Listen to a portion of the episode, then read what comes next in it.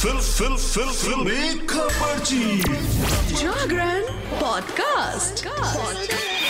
Stay tuned.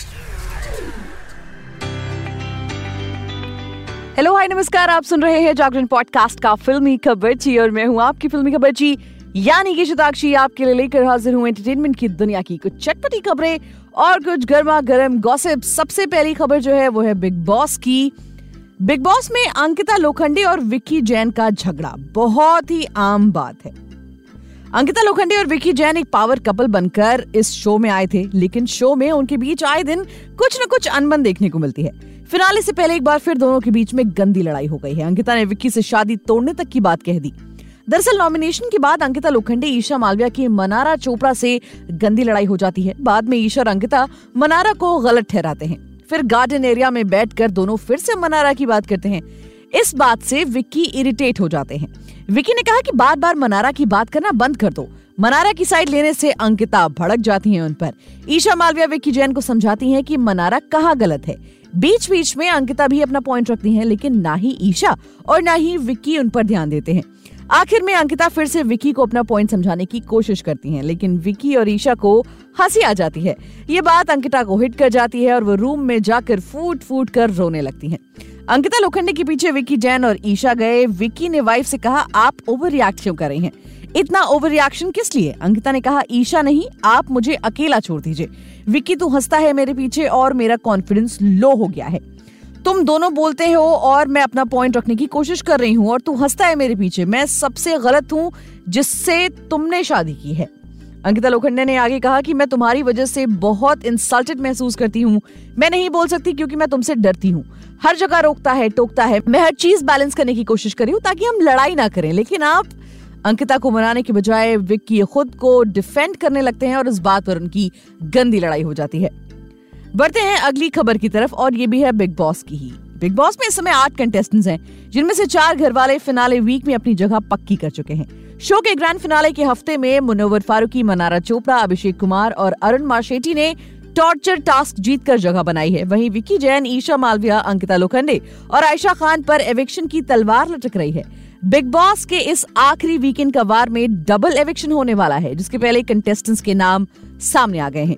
दावा है कि मुनव्वर फारूकी की एक्स गर्लफ्रेंड आयशा खान इस शो से एविक्ट हो गई हैं। दरअसल रियलिटी शो बिग बॉस के आखिरी वीकेंड का वार काफ़ी ज़्यादा खास होने वाला है। शो में लाइव ऑडियंस आने वाली है, जिसकी झलक प्रोमो में साफ़ देखने को मिल गई है।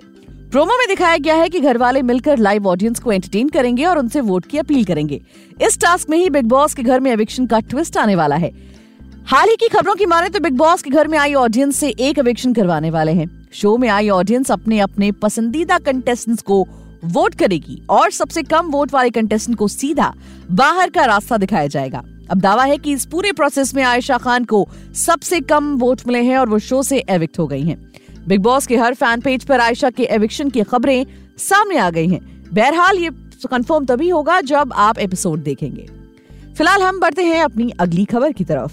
केजीएफ डायरेक्टर प्रशांत नील की फ़िल्म सलार ने बॉक्स ऑफ़िस पर कई रिकॉर्ड तोड़े हैं। फ़िल्म की कहानी और एक्शन ने दर्शकों को खूब एंटरटेन किया। इस बीच अब सलार के ओटीटी रिलीज़ का ऐलान भी कर दिया गया है। सलार 2023 की सुपरहिट फ़िल्मों की लिस्ट में शामिल है। रिलीज़ के वक्त सलार का मुकाबला शाहरुख खान की डंकी से था।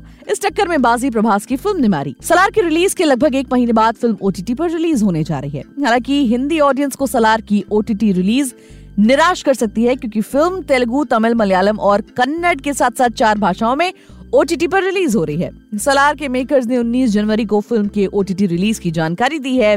फ़िल्म ओटीटी प्लेटफॉर्म नेटफ्लिक्स पर रिलीज़ हो रही है। वहीं तारीख की बात करें तो सलार कल यानी 19 जनवरी को नेटफ्लिक्स पर स्ट्रीम होगी। तेलुगु, तमिल, मलयालम और कन्नड़ के अलावा फ़िल्म के हिंदी डब रिलीज़ को लेकर अभी तक कोई इन्फॉर्मेशन शेयर नहीं की गई है। हालाँकि वो भी जल्दी हो जाएगी तो आपको ज़्यादा परेशान होने की ज़रूरत नहीं है। हम बढ़ते हैं अपनी अगली खबर की तरफ़। रवि जाधव की डायरेक्शन में बनी फ़िल्म मैं अटल हूँ। सिनेमा घरों में रिलीज़ हो चुकी है। फ़िल्म में अहम किरदार सिनेमा के धुरंधर कलाकार पंकज त्रिपाठी ने अटल बिहारी वाजपेयी का किरदार निभाया है। जिस दिन से फ़िल्म की अनाउंसमेंट हुई, उस दिन से लोग इसकी रिलीज़ का बेसब्री से इंतज़ार कर रहे हैं। वेल मैं भी कर रही हूँ। शानदार पोस्टर टीजर और ट्रेलर के बाद आखिरकार थिएटर्स में फ़िल्म को उतार दिया गया। मैं अटल हूँ। देश के तीन बार प्रधानमंत्री रह चुके अटल बिहारी वाजपेयी की बायोपिक है। इस फ़िल्म में अटल जी की ज़िंदगी के उन पहलुओं को दिखाया गया है जिनसे लोग रूबरू नहीं है। क्योंकि आज फ़िल्म थिएटर्स में रिलीज़ हो गई है। आपको बताते हैं कि दर्शकों को ये मूवी कितनी पसंद आई। तो सोशल मीडिया प्लेटफॉर्म एक्स पर लोग मैं अटल हूँ पर अपना रिएक्शन दे रहे हैं। एक यूज़र का कहना है कि मैं अटल हूँ में अटल बिहारी वाजपेयी की देशभक्ति की झलक दिखाई देती है। यूज़र ने कहा, अटल बिहारी वाजपेयी जी की लीडरशिप और देशभक्ति का अनुभव करने के का कोई और बेहतर तरीका नहीं हो सकता। मैं अटल हूँ, बहुत इंस्पायरिंग स्टोरी है जिसे हर भारतीय को देखना चाहिए। तो कुल मिलाकर कहा जाए तो सोशल मीडिया पर लोग इस फ़िल्म को काफ़ी ज़्यादा पसंद कर रहे हैं। अब बढ़ते हैं अपनी अगली खबर की तरफ़। बॉलीवुड एक्टर आदित्य रॉय कपूर अपनी शानदार एक्टिंग के लिए जाने जाते हैं। उन्होंने फ़िल्म आशिकी टू से अपने करियर की शुरुआत की। इस मूवी में आदित्य ने अपने एक्टिंग का जलवा बिखेरा था। अब बीते साल उनकी web series night manager release हुई, जिससे लोगों ने तगड़ा रिस्पॉन्स दिया। इसके अलावा आदित्य रॉय कपूर अपनी पर्सनल लाइफ की वजह से भी काफ़ी ज़्यादा सुर्खियों में रहते हैं। खबरों की माने तो आदित्य रॉय कपूर इन दिनों बॉलीवुड एक्ट्रेस अनन्या पांडे को डेट करें। आई नो आप में से बहुत लोग इस बात को जानते हैं।